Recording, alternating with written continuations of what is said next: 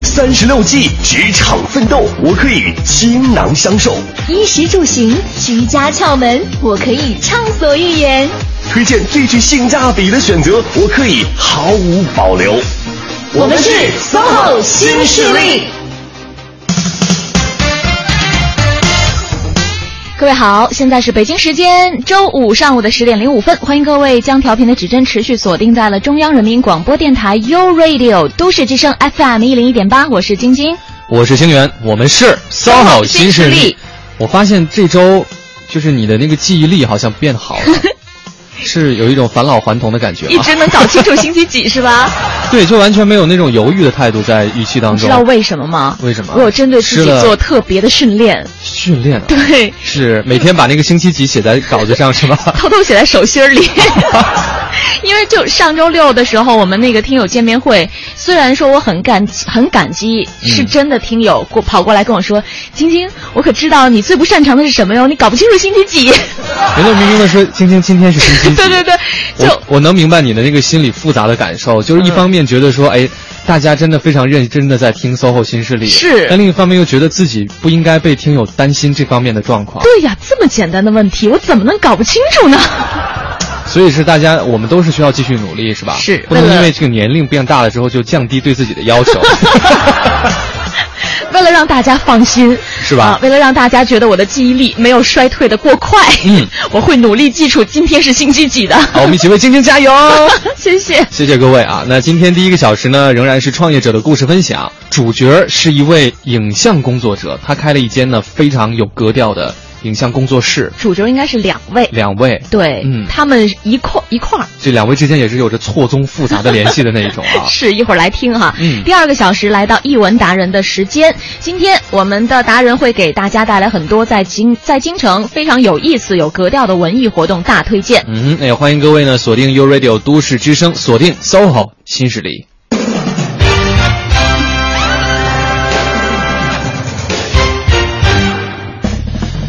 其实我们这个创业者故事板块也做了很多期了啊。嗯，你到现在为止有没有一些，就是通过这一个小时，嗯，让自己有一些不一样的那种体会啊、收获啊之类的？当然有，嗯我越来越想自己开家店了。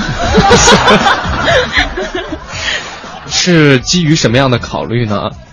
不是，就是觉得我们在每周五的时候都会迎来一些创业者嘛，嗯他们的这些故事会激励我们，告诉我们人生其实有多种可能性，是嗯，有不一样的这种发展的空间，也包括也会给大家有的时候是打一些这个预防针，或者是、嗯甚至是泼一些冷水。嗯当你头脑头脑发热的时候，就告诉自己，其实创业这件事情，除了要有热情之外，还要有很多很多的准备，嗯要面对很多很多的困难。嗯嗯，我觉得这些对自己来讲都是收获。对，是，我觉得你讲的很全面，嗯对我来讲也是这样。就 是我，我这个节目越做，我越迷惑了，哦人生的那个方向就越来越搞不清楚了。嗯哼你知道，有的人呢会过来给你讲说，创业这件事情其实很简单，嗯并没有你想象那么难。嗯只要你开始迈出第一步去做的时候，最大的困难已经解决了。嗯然后呢，这这是一种啊，就让你对觉得哎，我只要去做就好了。嗯还有一种呢，就是来了之后会真的给你讲，我初期遇到了太多的困难。嗯，我真的就是也不知道怎么回事就坚持下来 了，所以就就突然一下就啊获得了成功。嗯，你就觉得其实创业这件事情好像也并没有那种绝对的规律可循。嗯，所以我觉得这才是我们不断的邀请各位创业者过来这边跟各位分享的一个目的和原因。对就是每个人的情况其实都不一样，是嗯故事也都不尽相同。没错，但是我觉得对青年来说，最大的一个困难可能在于说，嗯，你需要找到一个很好的合作伙伴，不不论是工作当中还是生活上， 哎，你讲的这个很对，就是因为如果要是跟晶晶一块儿去创业，我觉得可能就嗯， 你就放弃这个念头吧。我还是好好在这边做节目吧。是，嗯，我们就是常说呢，就是你可以把一个兴趣做成工作的话，是一个非常就是幸运和幸福的事情。当然对而，更幸福的事情呢，嗯就是这份工作你还不是给别人打工嗯哼，啊，自己给自己当老板。是，嗯而且还有一个和自己关系特别亲密的人时时刻刻跟你分享这种幸福，是，就是幸运中的幸运。嗯哼今天来做客直播间的二位，就是非常幸福也是非常幸运的一对儿夫妻档哈。嗯来欢迎一下做客 SOHO 新势力创业者故事这一时段的两位来宾，酿影像工作室的创始人贤子以及秋荣，欢迎你们。欢迎二位，大家好，哎，嗯，刚才也说到了，二位的关系呢是夫妻，嗯，嗯，那这个酿影像工作室在最开始创立的时候是什么哪一年的事情？是一零年的时候，一零年是的我时候，嗯，你们我两个在一起了吗？没有，那是是嗯是我先创立的。哦，嗯当时是靠着自己强大的那个信念，就一个人去创立的工作室是吧？嗯，当时其实也是因为进电视台，然后受了点挫折，嗯就没进去，然后不知道自己要干嘛。啊哈，然后正好我一个大学同学回回家乡就结婚了，嗯他在结婚前的三天打电话告诉我说他想要一个视频 MV，嗯说问我能不能帮助他。嗯呃，在那么短的一个时间里面，我就去他们家拍了点儿素材。嗯然后当时他特别喜欢一首歌叫《小夫妻》，啊我就跟着那首歌来给他剪了一个只在，呃一个下午发生的故事。嗯然后那个视频在婚礼上突然就变得特别火，然后接下来的好几天，那个转发量达到了六百多万。六百多万嗯，哦，然后我的 QQ 就每天就无数人加我，还有旺旺，嗯就你一上线就爆掉了。啊就基本上就很恐怖。嗯然后因为那个视频好像后来在微博都好几个月的时间都在疯传，嗯不知道为什么，可能是当时时间段比较好，因为微博刚刚开始嘛。嗯然后用相机来拍视频也特别少，嗯我正好就赶上了这一波。然后后来温州的媒体还大大肆的就宣传嗯说北有老男孩，南有小夫妻。啊 对，然后就莫名其妙的就走上了婚庆的道路。 啊嗯。但你刚才说到是你的同学来找你，你嗯是学这相关专业的吗？呃，我一开始是学播音，后来就觉得好像也不太适合，就、就转行去了，就是转专业、嗯去了电视摄像。嗯啊，所以那个一你一直以来就很喜欢像摄影啊、摄像这些事 情。对，我在播音系的时候，就给播音系的同学拍拍什么，呃，写真集呀、哦拍拍 MV 啊，生日送个 surprise 呀、所以你在播音系的时候就是播音系摄影方向是吧？播音系摄影最 好的，属于有点不务正业的感觉对。对对，只能另找出路嘛。啊你对这个摄影这方面的兴趣是上了大学之后才有， 还是呃，没有，我从小，从小就是嗯喜欢拍、拍照片儿，还是那个影像？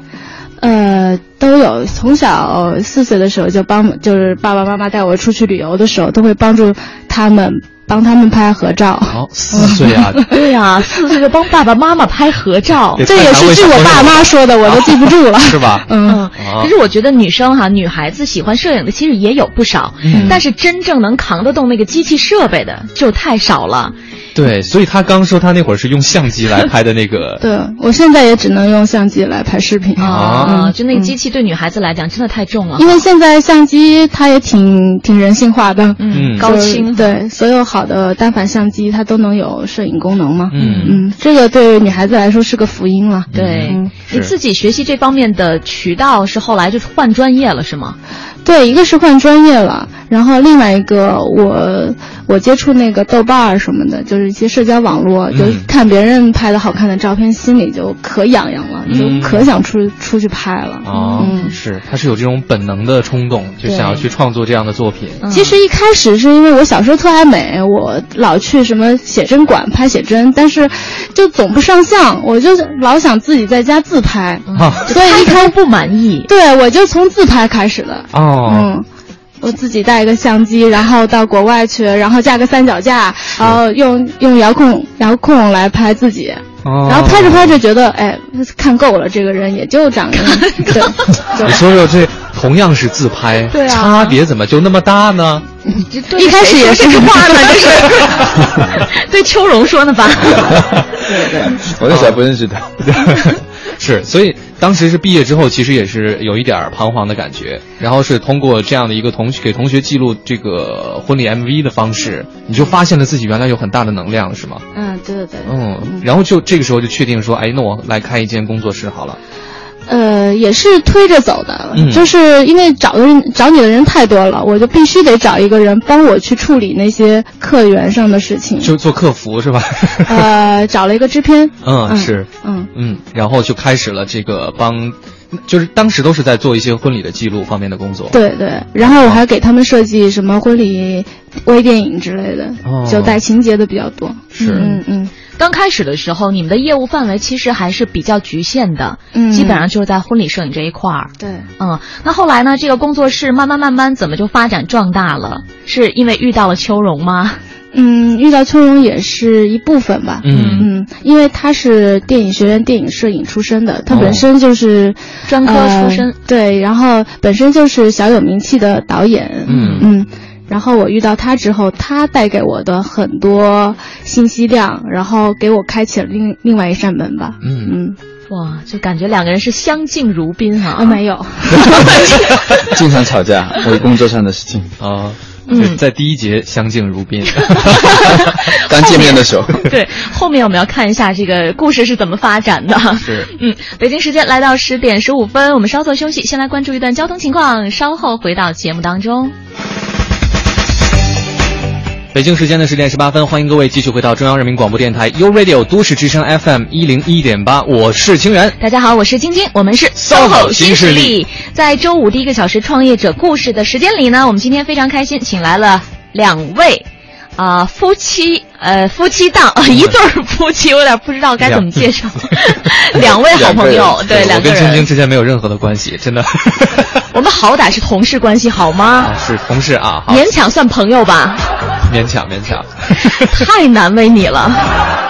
好了，我们赶紧欢迎今天做客直播间的嘉宾，他们突然间是很想关你的话筒。来自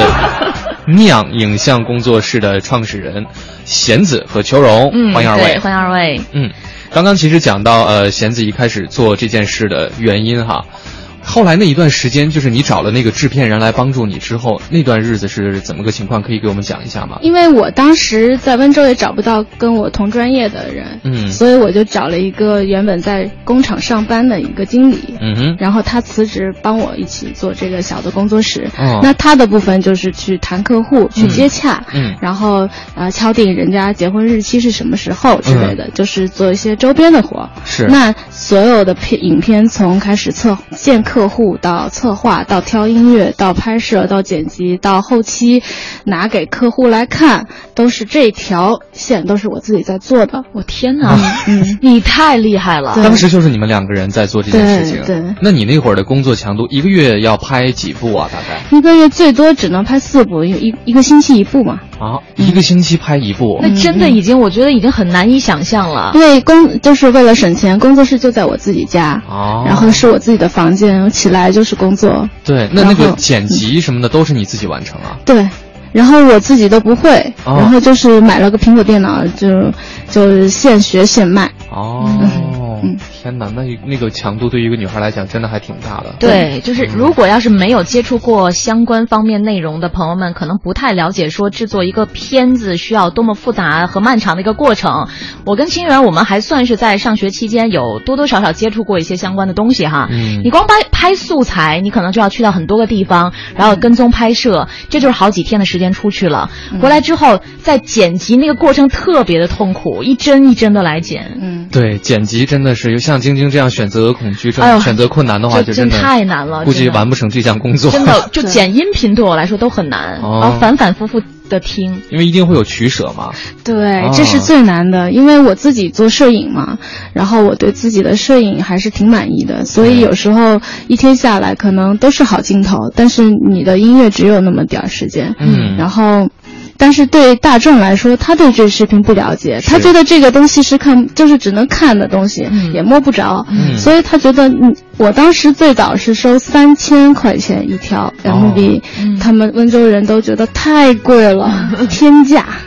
温州的朋友还觉得贵 啊，真的是。因为因为那时候不像现在，啊嗯，是三四年前也可那时候能还大没家有酿影像，大家对这样的这个创造活动也不是很了解，对就觉得说，哎，你就短短几三分钟钟而的已。片子吗？嗯对，就可能会有这种感嗯觉哈。哦所以你那会儿就是在进行了一段时间之后，整个人精神状态是特别好吗？崩溃，崩溃啊！，对我就有点抑郁了。你你抑郁，对，我觉得人生没有意义，就是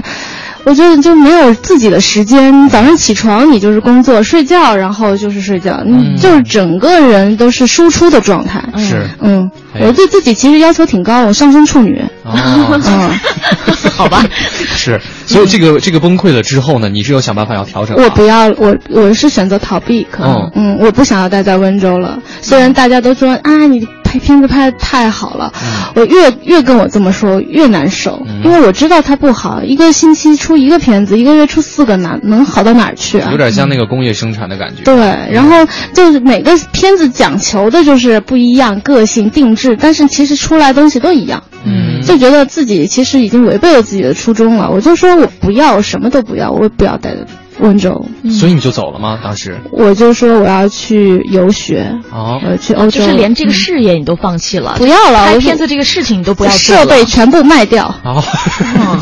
这个温州朋变卖友家。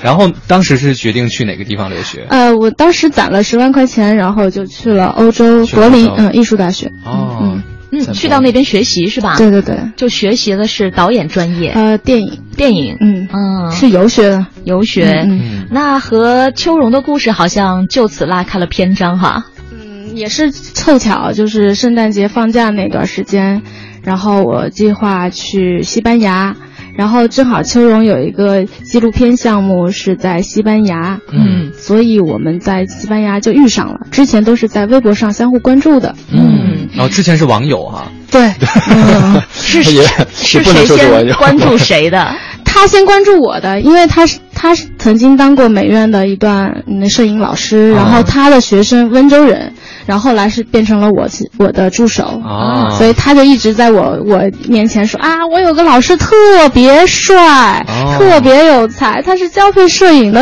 而且是温州人，啊，啊你们俩是老乡是吧？对，嗯我我择偶的标准就是第一个是要老乡，嗯啊，嗯嗯，所以我一听到老乡，叮一 个。两眼放光是对吧？， 然后一个是啊，说特别有才，嗯电影摄影，我连电影机是啥我都没见过，嗯，这太对我来说是太诱惑了。不嗯是太有吸引力了。对，然后我感就觉想不，是被人诱惑的，是被那个机器。对，就是被那种浮华的东西给诱惑了。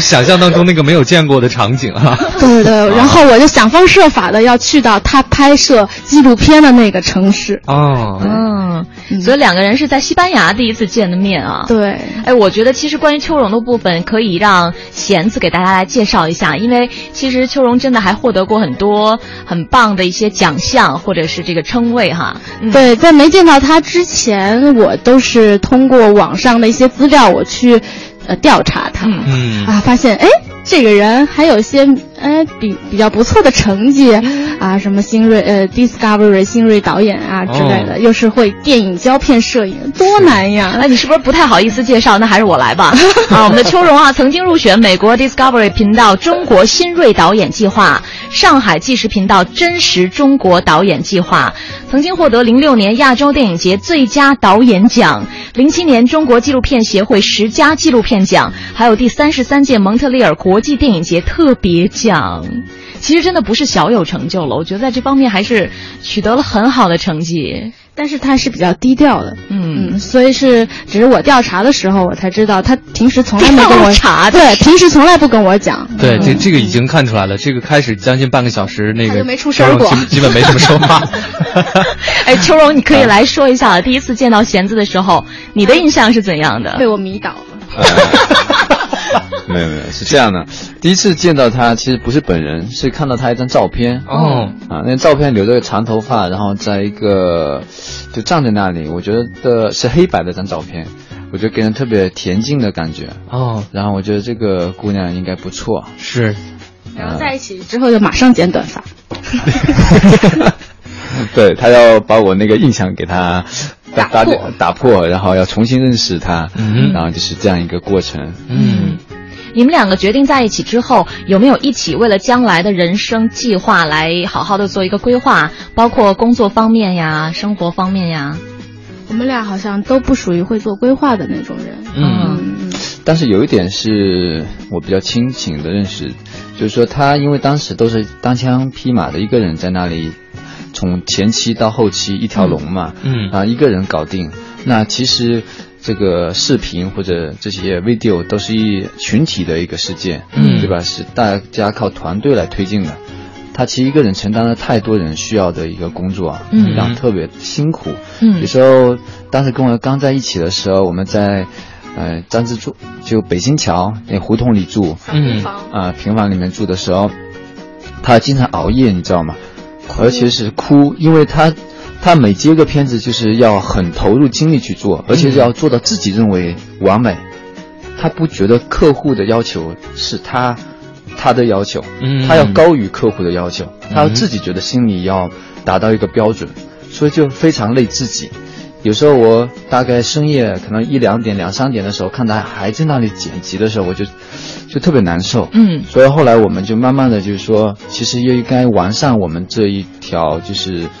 怎么说呢？产业链呃， 流水线工作流程啊 对工作流程是应该，因为我之前都不是，嗯，怎么说呢？即使拍一个纪录片，嗯都是有不同的人跟我一起来协作，大家一起来推进这样的事情。就团队的合对作，团队的合作。嗯那对他来说，他可能对这样的事情比较陌生。嗯，那在我跟他在一起之后，我把这种的观念。慢慢输给他，嗯他也慢慢开始接受。一开始他是特别极力反对，嗯因为他他真的很热爱这行，嗯他也很热爱剪辑。嗯哼虽然这是一个很累的活，他就想所有都亲力亲为。但对，他是热爱，他不因为我觉得别人理解不了我的想法。嗯嗯嗯嗯但现在就发现，其实其让别人剪有更更大的可能性，它可以给你很多 surprise。有些可能你自己想不到的。对，嗯所以我现在很很沉浸在我的团队的这种生活里面。嗯，哦那后来秋荣就加入到了酿影像工作室。嗯，是被迫的，他的 level 被被我拉低了。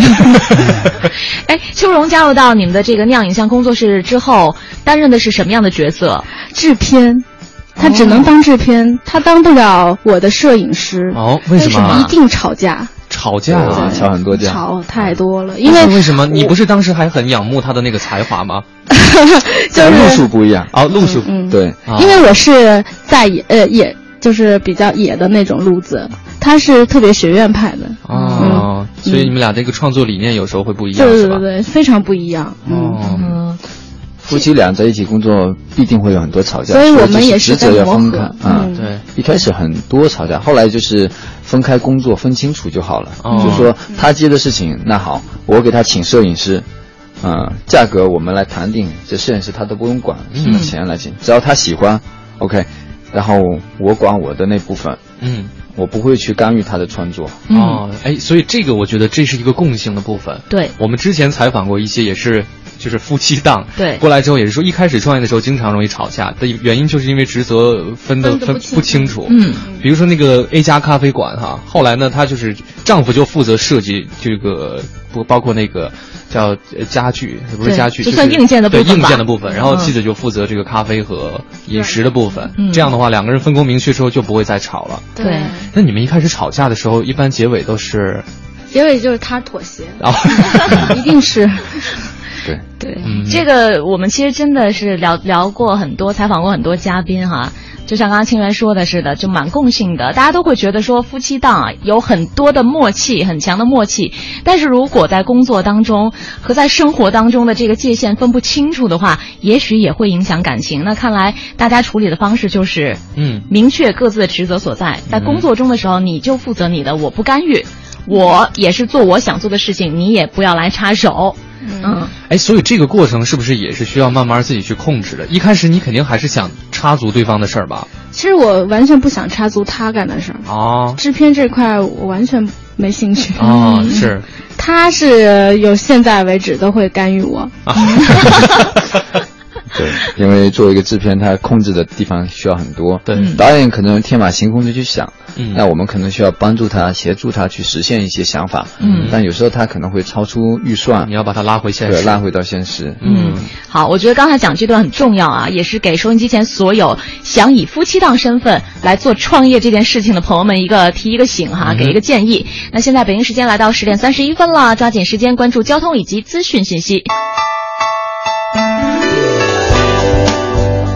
欢迎各位继续回到我们节目的直播过程当中，听到的声音依然来自于 U Radio 都市之声 FM 一零一点八。大家好，我是晶晶。我是清源，我们是三好新势力。嗯，再次欢迎一下做客直播间的这个小时的两位嘉宾啊，他们是来自酿摄影工作室呃酿影像工作室的创始人贤子以及秋荣，欢迎二位。欢。迎。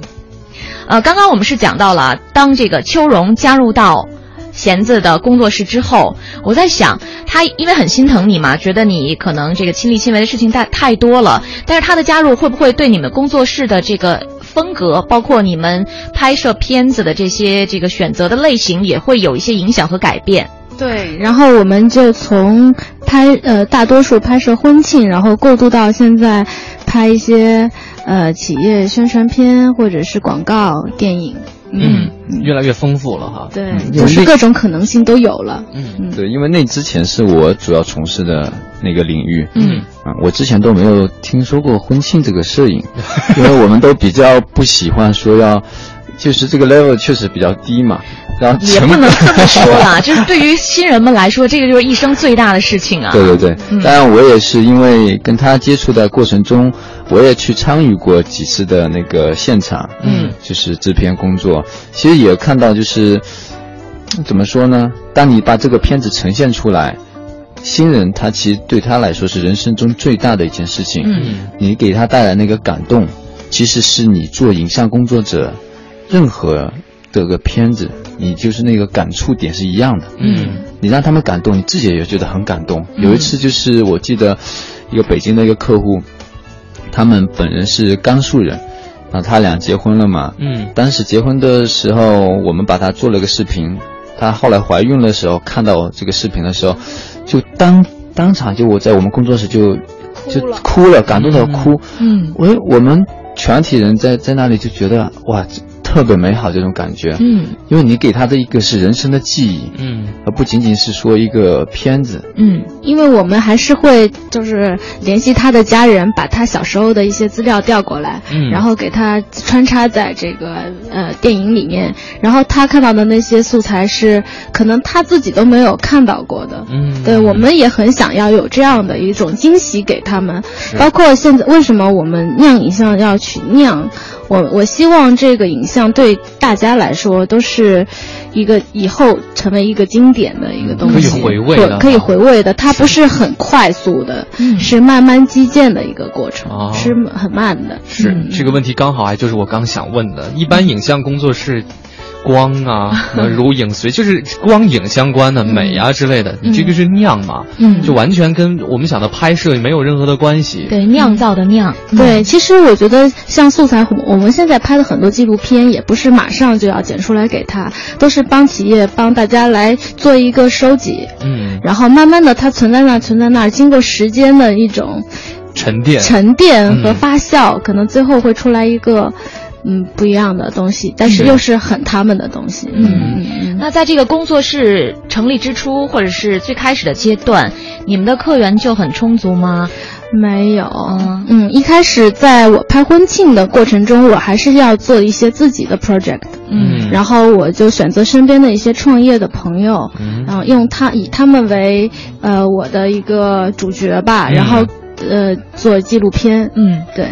后来呢？这个当时也不是以盈利为目的的，对，这是我自己花钱做这呃个是这个项目只的，是嗯旁边身边正好有这样的素材可以让你去拍。嗯对，然后那些品牌也、当时也跟我们工作室一样处于初级阶段，嗯然后现在这些品牌也发展的非常大，嗯哼然后中间我们也拍过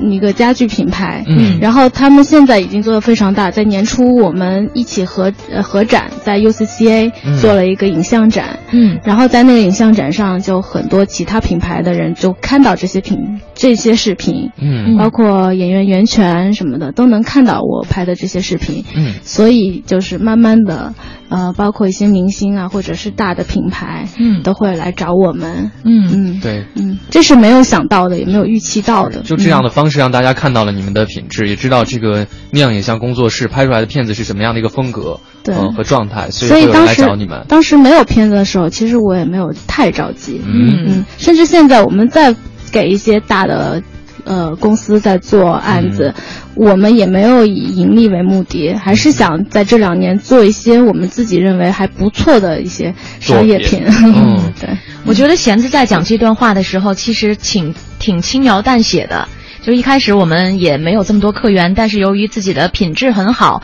也是口口相传，有了这个老的客户的介绍，或者说通过一些途径让更多人看到自己了。但实际上，我想在这个过程当中，一定还是有很多困难的。就好像你自己最开始在温州创业的时候，你甚至都想过放弃。嗯在酿影像工作室成立的这一段过程当中，有没有遇到特别难的时候，让你自己觉得啊，怎么这么累呀、自己，是我们现在接的片子跟以前不一样了，嗯可能是以前一个片子的几十倍。嗯都甚至上百倍都有，所以现这个承受的压力会更大。嗯因为像国内我们现在做这种宣传片广告，还会参与一些公司的比稿。那之前比稿之前，我们呃要出大量的策划和这个创意。那这一块我们也有可能比稿失败。嗯那比稿失败前面做的所有的努力工作，其实就是你自己要承担的风险。嗯嗯，对，所以我们其实现在这个资金的压力也挺大的。嗯啊，就还是来自于现实的这些压力是吧？嗯，这是一个挺，然后 就会白白投入很多精力。对，嗯但我觉得这影视这行嘛，它必定有这种，就这种情况的发生，嗯所以我一直以来都是比较看淡一些这种事情。嗯呃，就做生意一样，做工作室一样，都多多少少就是有付出也有收获，嗯，对吧？嗯你不就能说是百要分之承百担风险嘛。对，嗯其实这个就是呃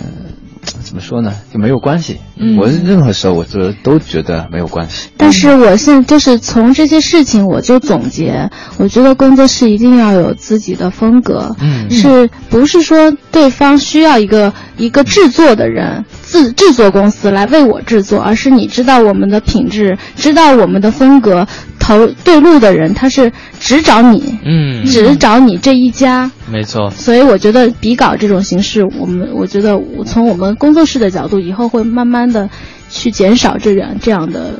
这样的行为。嗯嗯，那如果要是遇到一些气场不合的客户，你就直接把人家拒之门外了，是吗？气场不合的客户。嗯有两种，一种是一开始聊的比较好，到最后可能成片的时候会跟他想象的不一样。嗯那作为我们这种服务机构，还是应该以客户为主嘛。嗯那最多如果这个片子真的和我的想象它差距太大，那我们可能不会选择把自己的 logo 打上去。嗯嗯， 哦，就是片子我还给你做，对。但是我不承认，我不愿意让别人知道这大家是。看过之后不知道是谁做的， 就不知道好不好 哈。但是我觉得工作室初级阶段嘛，肯定会接到一些与你嗯是就是气质不一样的片子。所以其实通过他们二位的那个表达，你就可以感受他们对于整个呈现出来的作品的质量是非常在意的。对，嗯有自己的坚持。没错。嗯嗯对，质量更重要。嗯，北京时间的十点五十分，欢迎各位继续回到 SOHO SOHO 新势势力，我是晶晶。 我是清源。嗯嗯，今天呢，在周五第一个小时，当然还是要进入到创业者故事分享的时间。对，最后一节了哈。我们呢再次请出二位嘉宾，来自酿影像工作室的创始人贤子和秋荣，欢迎二位。 嗯，二位人 呢？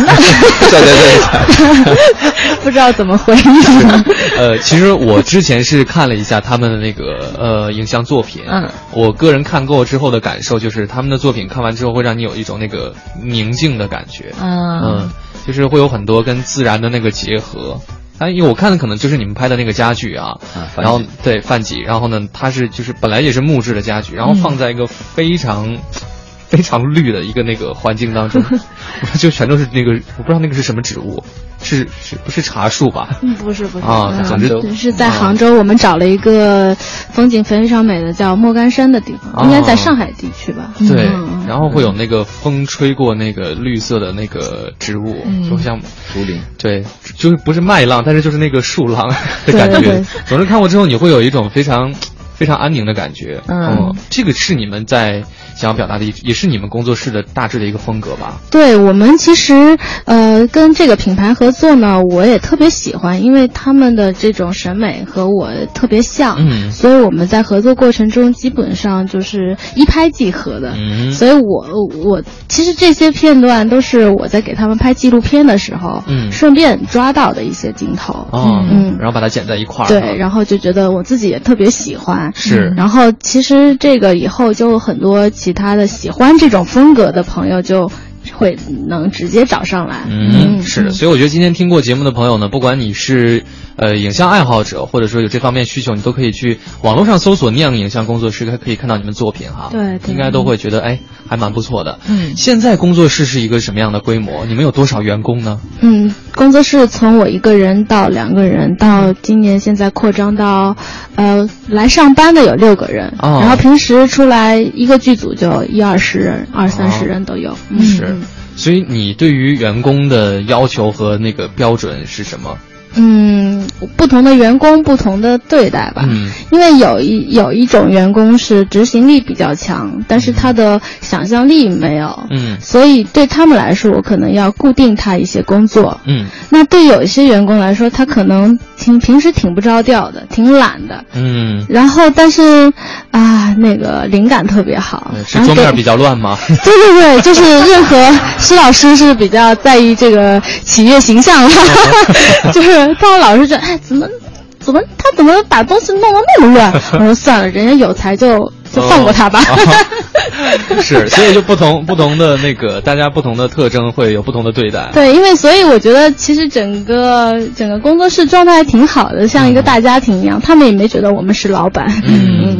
对，对，我想问问你自己个人身份的这种转化，就一开始从你单打独斗到现在你在管理一个团队了，你除了在做业务这个方面之外，其实你承担了管理者这个角色。现在跟以前比，你自己有哪些位置上的调整或者心态上的变化？呃，以前逃避的比较多，然后现在呢就觉得，因为他们就像我的小孩儿一样，啊、我甚至有时候你 看也 到很年轻啊。 对，但是我现在现在就得要负责他们的吃喝拉撒，我怕他们住的不好，啊、也担心他们中午吃的不好，因为我们有时候在外面拍片嘛，他们有几个在上班的，又担心他们嗯那个有没有钱花，工资够不够。嗯虽然这块没有工跟资够不够这个事儿不够，你们就多发点儿 啊。哇，这个很随性的老板，我还是挺喜欢的。对，其实每次发工资之前，我都会跟他讨论说，哎，你觉得要不要这次再给他们多加点儿？哦老板好好哎，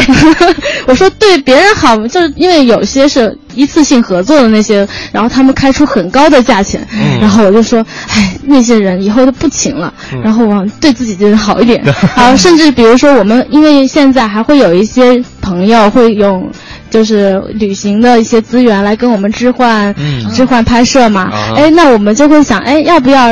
这让这种资源，就是让我们的员工去享受，哦然后一年可能让他们出去度假一次什么是的，嗯，嗯，都会想到这些了。我觉得好妈 妈呀，嗯对，这个也是不一样了嘛，毕竟是现在有自己的一个工作室，那以对老板的身份出现的话，考虑的事情就要更加的全面了。嗯嗯 毕竟也是结了婚的人 嘛。是啊，其实也是因为体会到，就是他们大部分也是从全国各地来，嗯啊，我们也经历过这样的一个阶段。嗯其实一开始融入北京也是蛮难的，是对吧？北是京物价高，什么都高嗯，将心比心啊将心比心。对对待他们好，其实是因为觉得自己那么过来那段时间，可以缩短他们们这样的一个挣扎期。是嗯我们希望就是给他们提供一个好的环境和平台，嗯让他们自己有个就能发挥出自己想要发挥的，而不要受那种外在的那种嗯条件的制约，让他们就是把他们的最有光芒的那部分给给磨灭掉了。嗯嗯，我也是尽量想保护他们。是，嗯，但这一块吧，其实我和他还是在摸索的阶段。其实我们也是一边走边学嗯没的错状态。嗯嗯，好，今天非常感谢二位过来给我们带来的分享，是非常善良而且对自己的作品非常有追求的两位。对，我们就希望祝福酿影像工作室可以越来越的好哈。是谢谢谢谢嗯，好，谢谢你们。